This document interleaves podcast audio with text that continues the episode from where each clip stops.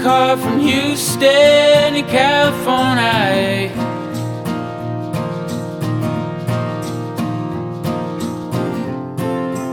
Took a hit in Tucson. Welcome to Top Hat STEM Chat. This is our Austin Peay College of STEM podcast, bringing you everything focused on the college, its faculty, staff, and students, and the impact they're having on the world. I am Colby Wilson, and on today's episode, 90 Seconds of STEM and an interview with Dr. Alex King, Chair of the Department of Physics, Engineering, and Astronomy. But first, celebrating our wins. This is where we highlight the faculty, staff, and students who recently grabbed a grant, won an award, were placed on a committee, or otherwise were accorded some kind of recognition for their expertise, hard work, and singular genius. Up first, Dr. Katie Haas, who was named to the board of directors of the North American Society for Bat Research at their annual meeting in October. The NASBR promotes the study and conservation of bats by facilitating communication and collaboration among scientists, educators, and the general public. Congratulations to Dr. Haas. Up next, Dr. Daniel Mayo, who was honored at Austin final regular season football game of the 2023 season for bettering the lives of Austin student athletes thanks to his work as an associate professor of mathematics and co director of the Tennessee Governor School of Computational Physics. Congrats to Dr. Mayo. Dr. Manisha Gupta's lab earned multiple awards at last week's Tennessee Academy of Science meeting, including first prize for Comfort Ogbu's oral presentation in the Cell and Molecular Biology section, Brett Johnson's second prize in the same section, and Summer Jackson's third prize poster presentation in the Cell and Molecular Bio section as well. Congratulations to all. Elsewhere at the TAS conference in Memphis, undergraduate Jackson Lewis took first prize in oral presentation in the Math and Computer Science section, while a quintet of Govs also presented at the graduate level. Finally, this week, thanks to everyone who came out to GIS Day last Friday at the Austin Peay GIS Center. The center has grown in capability and scope since it arrived on campus in the late 90s, and students and staff love showcasing some of their capabilities to all who came by throughout the day. Dr. Wilson, Daya, and the rest of the staff did an amazing job. Those are just a few of our wins in the last few days and weeks. And if you have more I'm not aware of, send those along to wilsonrc at apsu.edu. We'll take a quick break and be right back with Dr. Alex King, Chair of the Department of Physics, Engineering, and Astronomy, right after this. If there's a question bothering your brain that you think you know how to explain, you need a test. Yeah, think up a test. If it's possible to prove it wrong, you're going to want to know before too long. You'll need a test. If somebody says they figured it out and they're leaving any room for doubt, come up with a test. Yeah, you need a test. Our guest today heads up the Austin Department of Physics, Engineering, and Astronomy, a department doing tremendous work for the college and the scientific community. Dr. Alex King, welcome to Top Hat STEM Chat. Thanks. Glad to be here. So let's start with your background, your educational and professional journey in physics. What inspired you to pursue the career? Well, to be perfectly honest, uh, I didn't intend to initially. Um, uh, my father was a doctor, um, and going through high school, you know, if you wanted to do a science career, you, you know, medicine was like the uh, kind of the obvious choice. And so I was planning to actually go into medicine. And then senior year in high school, I took a physics class from a very influential um, high school physics teacher and he got me interested in physics. So I went to college thinking I would be a a, a pre med physics major, and very quickly realized that I didn't really like dissecting things, uh, and so kind of refocused at that point. So we, when you make that change, and your dad's a doctor of medicine, yeah, yeah. how, how do you how do you feel that uh, you weren't He you weren't was- going into it? He was actually okay with it, uh, believe it or not. I mean, my parents were very uh, educationally supportive, uh, and just whatever uh, I was interested in, they were interested in supporting me in doing that. Um, and so I continued through college as a physics chemistry double major. I actually kept taking chemistry classes uh, and uh, graduated with a, a dual major uh, after four years. So, What brought you to Austin Peay? How did the how did the professional journey lead you here? well, so uh, after my undergrad, uh, I this well, it was, it was kind of a, a roundabout uh, trip. So uh, this was 1992, and the superconducting supercollider, which most people probably don't remember anymore, uh, was currently being built in outside of Waxahachie, Texas. I'm from Texas. I went to undergrad in Texas, and I was interested in particle physics uh, coming out of undergrad. And so, uh, Southern Methodist University in Dallas had just uh, uh, start restarted their graduate physics program to support the superconducting supercollider that was being built in Waxahachie. And so I went there uh, to at least get a master's degree. Um, at the time, my wife was in med school at, at uh, Southwestern uh, Medical in uh, Dallas. And so um, so yeah, so I ended up at, at SMU. Um, unfortunately, two years later, Congress shut down the SSC, and that, that tends to happen. and uh, you know uh, after that, also my wife, you know, finished med, med school and had to relocate through the match, uh, the med school match that goes on, and so we ended up uh, outside Chicago. Um, she had a residency position uh, outside Chicago, and I went to the University of Illinois at Chicago uh, which I chose due to its proximity to Fermilab, essentially. Um, and so we were there for another six years, I suppose, as uh, while I finished up and she finished her residency and things like that. Uh, and then uh, because she was relatively mobile uh, career-wise, um, I started looking for faculty positions. And in the spring of 2000, I had the opportunity to interview at a number of places, uh, Austin Peay among them. And uh, at the time, uh, honestly, the, the one of the biggest draws to Austin Peay was uh, the building we're sitting in right now, the the uh, Sundquist Science Building, was being built. Um, it was still a shell at the time. What it replaced, it's amazing compared to what it what it replaced. Um, uh, although I will say that McCord now, uh, so we were originally in the McCord building. McCord has been gutted and redone and is a beautiful building now. But in the fall of 2000, McCord was not a beautiful building. So, so when you when you're entering that stage of your career where you finally you've you've done education and you've done you know different post grad work and you're starting to be able to pick a role and you're you're really getting a lot of agency that feels like freedom, I guess, for the first time in the career. What are you looking for? Um, well, uh, so honestly, I specifically was looking for a school uh, about the size of Austin Peay that had a teaching focus uh, because I knew that was something that uh, I was interested in. Not everybody is, certainly. Um, but I had had some opportunities as a graduate student to actually be the instructor of record for a few classes, um, and found that I enjoyed it more than I expected to. Um, honestly, going to grad school, I wasn't sure I was going to like the teaching aspect of uh, having a, a, a, teaching assistantship to support myself during grad school, but I actually did. Um, and so, you know, once I got here, uh, you know, having a, a, a teaching focus, but also getting to do research, but not having research be the end all be all. Your job absolutely depends on the grant dollars that you bring in.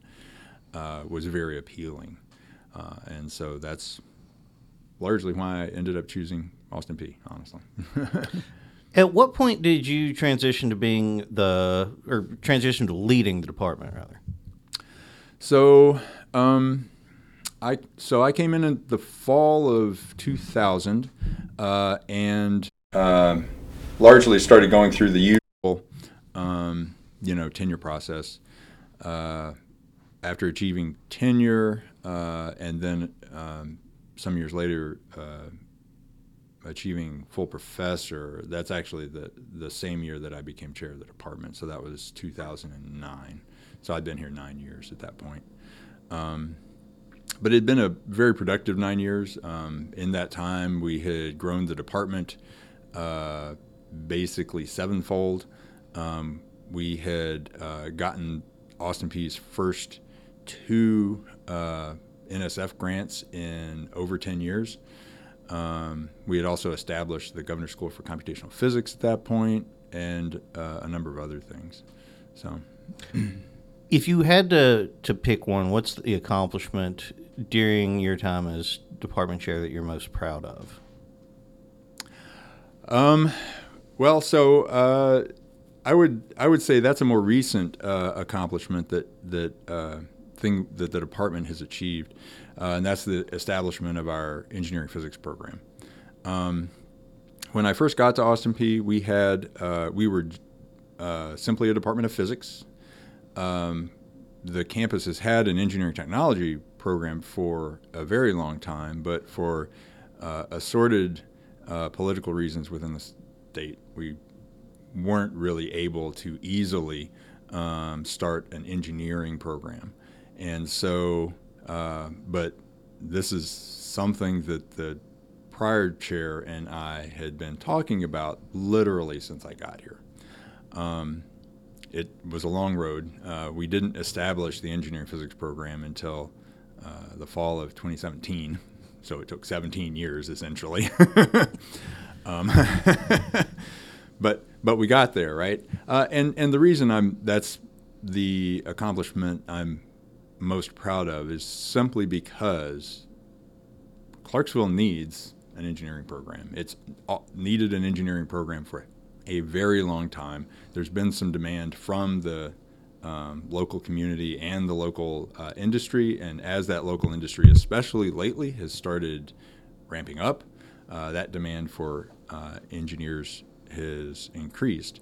And you know, students that grew up locally that wanted to remain local had to uh, leave town to, for their education if they wanted an engineering degree. Um, so. What are some goals for the department that you still have, move, looking further ahead? Well, uh, so still growing those uh, all of our programs. Uh, right now, um, we are uh, back to uh, enrollments that are roughly akin to pre-COVID. Uh, of course, all of higher education took took quite a hit during COVID. Um, it's a little harder uh, to track that at Austin Peay. interestingly enough, because we are the the only um, four-year institution, uh, state four-year institution that also offers a two-year degree, uh, and so uh, being able to figure out which of the uh, declared two-year students are actually intending to go on to a four-year degree in one of our degree programs is a little tricky. Um, but uh, that's that's the main the main goal is growth of all three of our programs and uh, see what our students can do as they come out of those. you mentioned the Governor School for Computational Physics. In your role as the director, what exactly does that entail? Um, so I'm the director as well as one of the instructors. Um, so the Governor School for Computational Physics is a summer program that uh, is uh, open to um, high achieving uh, high school uh, rising sophomores and juniors, so students that will be juniors and seniors uh, the following year. Uh, it's a summer program. and so, um, so what we do as part of that program is teach them all of the, well, not all of, but the necessary mathematics, computer science, and physics uh, to do some basic modeling uh, on a computer of physics problems. Um, the uh, one of the very first things we do in a physics class, intro physics, right, is is uh, we talk about projectile motion, basically throwing a ball through the air. And the very first thing we do is say, let's ignore air resistance, because, well, we can't do it with a pencil and paper if we don't ignore air resistance. And so that's one of the very first problems that we solve computationally with the, with the governor schools. We actually say, hey, you know what? That thing that we always throw out, what if we left it in? Because that's how the real world works. and can we model air resistance? And it turns out, yes, we can, but you do need a computer to do it. Um, and so uh, Daniel Mayo from uh, he's a one of the prof- professors in mathematics here. Uh, so uh, Dr. Mayo and I um, are the instructors for the for the program. Um, Sherry Bagwell, our departmental assistant, is the coordinator coordinator for the program, and uh, Brian Gaither, our laboratory manager, is in charge of the laboratories for the uh, program. Um, as director, I also uh, coordinate the uh, um, the talks. We have outside talks from uh, scientists, some on campus, some off campus, some by Zoom, some in person. Uh, we also visit one or two um, off-site science facilities uh, each summer.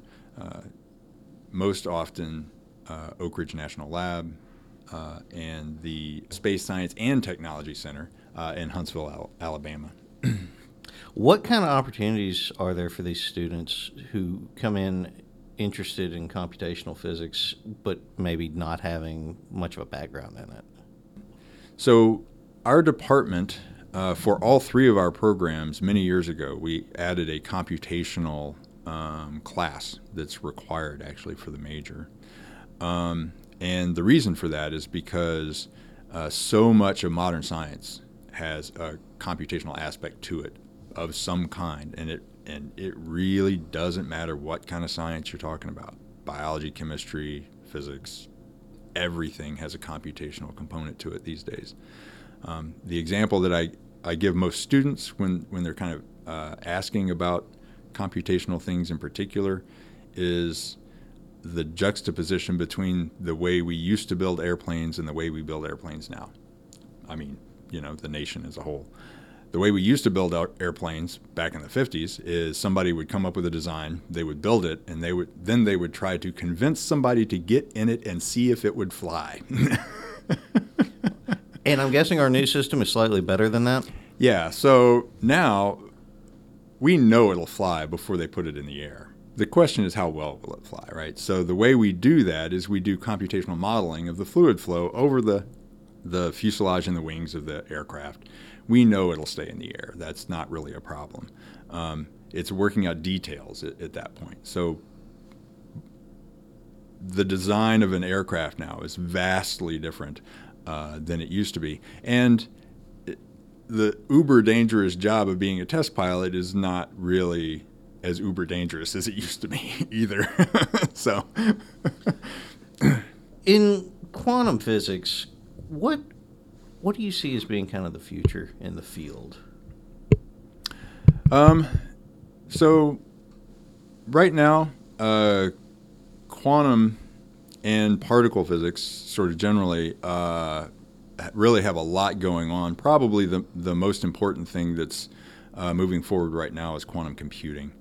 Um, and so, and, and most people, I think, at this point have heard at least a news story about quantum computing and the uh, maybe occasionally the impending quantum apocalypse when all of a sudden we have quantum computers and they can break every single encryption scheme known to man. um, it's not quite as dire as that, um, although it's not good. Uh, quantum computers, once we uh, achieve true quantum computing, that uh, they will be formidable. Um, although I should mention that quantum computers, at least currently, are very limited in the sorts of problems that they can effectively attack. Um, or solve, I should say, maybe not attack. Although, if you're attack try- seems rather dire. Well, if you're trying to break encryption, it's more you of an attack. so that's uh, that's really where um, a, a, lot of emphasis is uh, right now in quantum mechanics, sort of generally. Although there are many other topics um, and m- many other applied topics that most people are uh, not familiar with. Though some people will have heard of uh, entanglement and some of those those other things as well. Do you see the crossover in different realms of physics to collaborate and tackle complex physics problems as being more or less than it was in the past? Um, more, absolutely more. Um, so the uh, kind of the forefront of uh, solving engineering problems are so-called "quote unquote" uh, multi-physics models, um, and what that comes down to is that in any um, particular problem, you really do have to incorporate more than just one kind of physics to get the problem right. Uh, and so uh, I'll go back to my aircraft example uh, from a minute ago. Um, fluid flow turns out to be one of the most difficult um, problems known to man, uh, basically.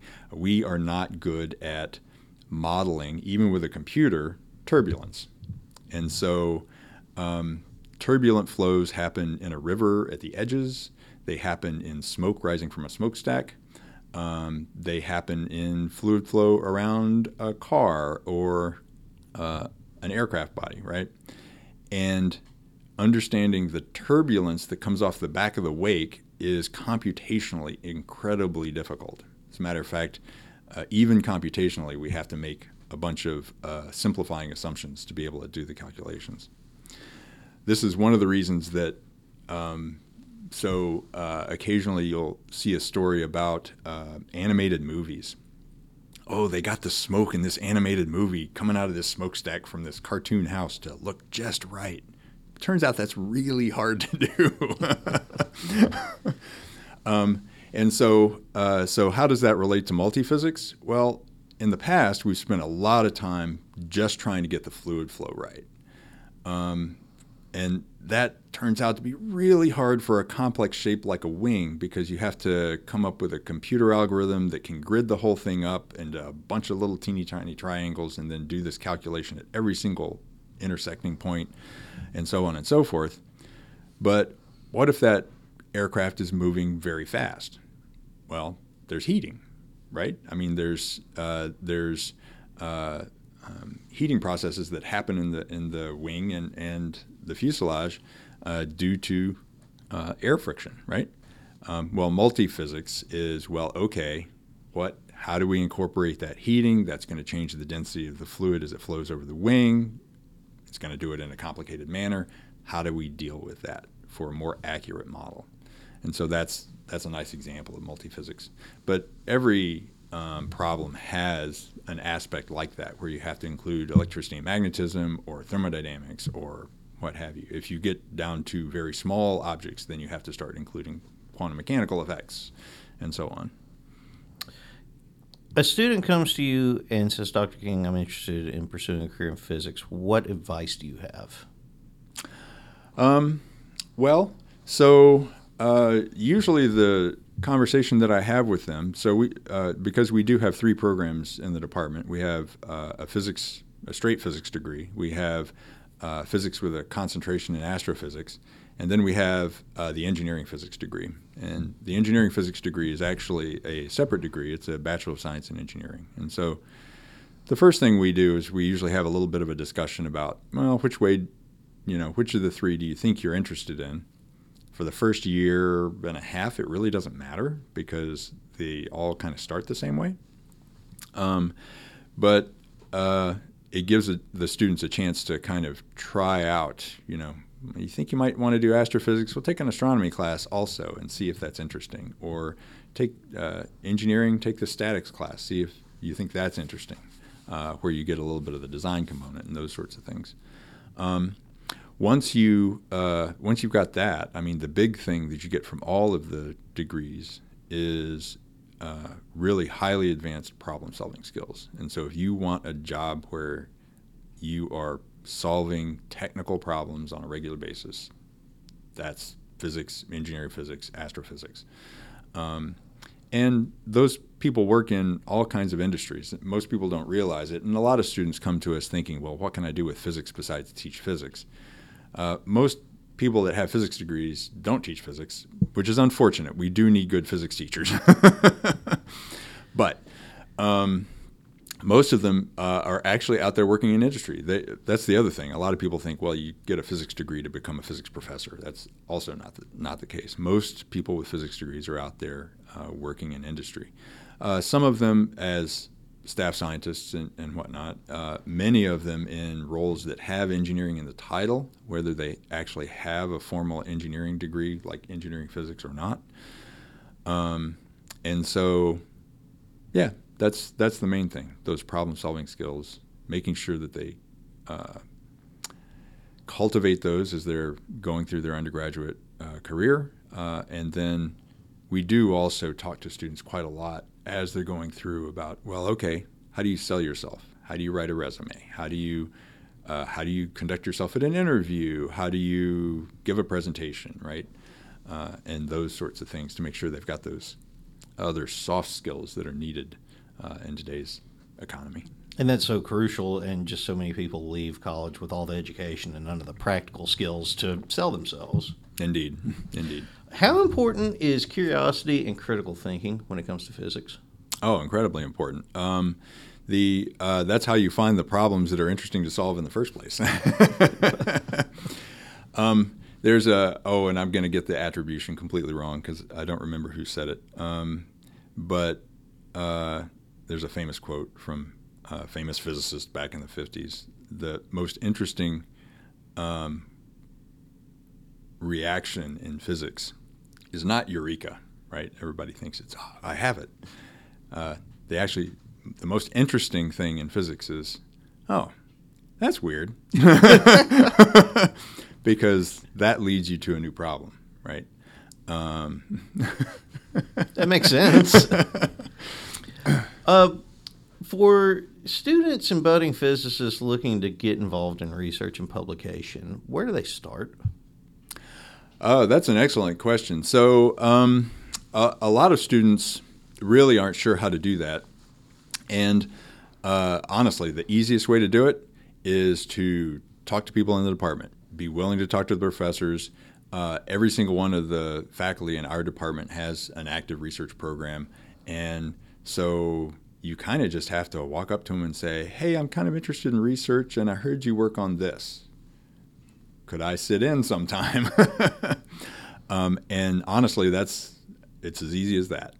Um, we do try to get our students, virtually all of our students, involved uh, in a research project, um, especially the physics and astrophysics students. Engineering physics students sometimes don't have time for a research project uh, because of the design um, uh, sequence in their senior year. Um, and so that almost works like a, a research project. Uh, in that, the engineering physics students would be working with an outside um, industrial partner on a specific problem that they're having at their facility that they need a solution for. Uh, and so that's a research project unto itself, uh, really, because the students have to start from basically ground zero, uh, figure out exactly what the problem is, and then figure out a way to address it. For physics and astrophysics students, um, we try to get everybody involved in research at some point, and that could be paid research, that could be research for credit. Um, if they're an honors student, that's actually integral to the honors track through our uh, department. Um, they get some research credit, and then their senior year, they uh, essentially write a senior thesis and have to defend it in front of a committee. Um, and so, uh, getting students involved in that research track as sophomores at least, uh, is pretty important to us. Uh, not every student wants to do research, and we understand that, but we do try to get almost everybody to do some. Is there ever a time when it's just too early to start research? Really not. Um, it it's more a matter of what sort of project the student is interested in doing, right? And so, uh, is it you know uh, a first semester freshman, they come in and they say, "Hey, I want to do research in field theory." Well, that's not going to work, right? Because you're going to need a lot of you got to have some background to build up to that. A lot of background for that. But um, if, on the other hand, they're interested in getting involved in something in the lab, we can do that right from the get go, uh, basically.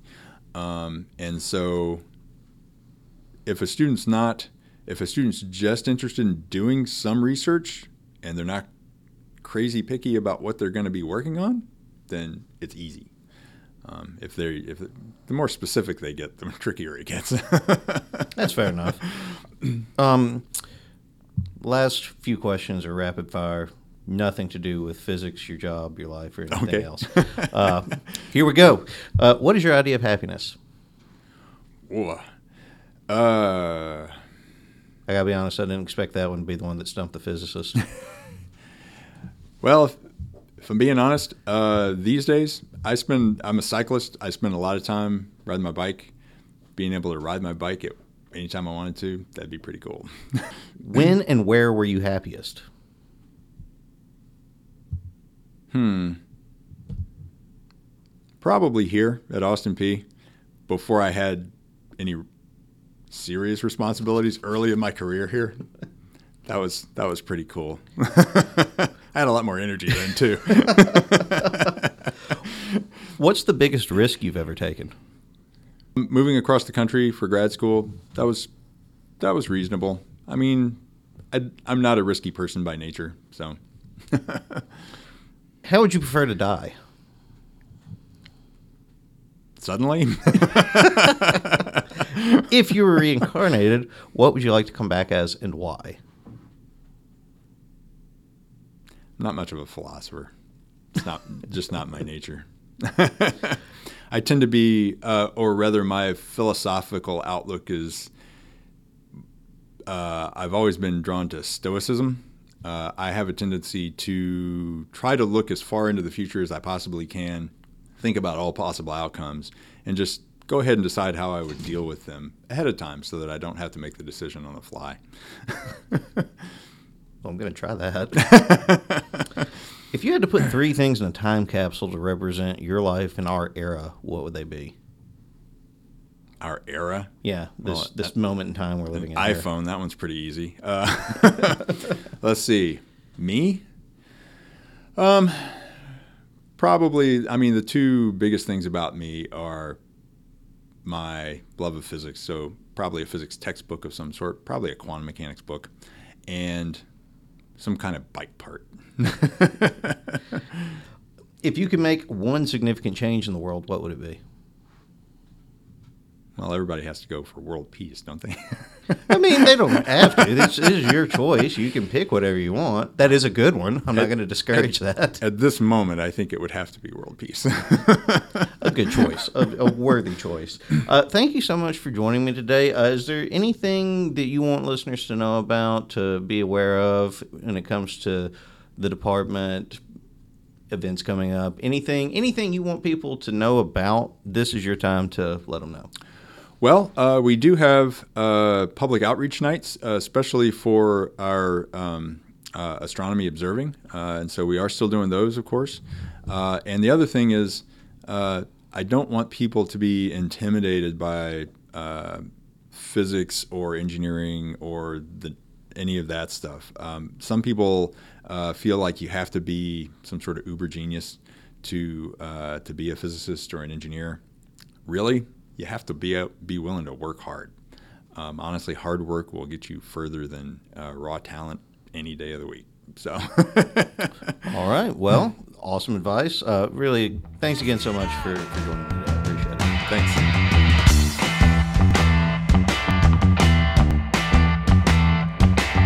If you want to know if it's the truth, then my friend, you are going to need proof. Come up with a test you need a test. Don't believe it cause they say it's so. If it's not true, you have a right to know. Put it to the test. Put it to the test. Yeah, test it out. Put it to the test. Put it to the test. Put it to the Thanks to Dr. King for joining us this week. Before we wrap up, it's time for 90 Seconds of STEM. Got some extra money lying around? Giving Tuesday is coming up on November 28th, and the College of STEM has an entry. Dr. Hyder and company have developed the Smart Cart, a self propelled motorized shopping cart capable of autonomously following a user into, throughout, and out of a store. All funds raised over the goal will go to the Austin Peay College of Science, Technology, Engineering, and Maths Fund of Excellence.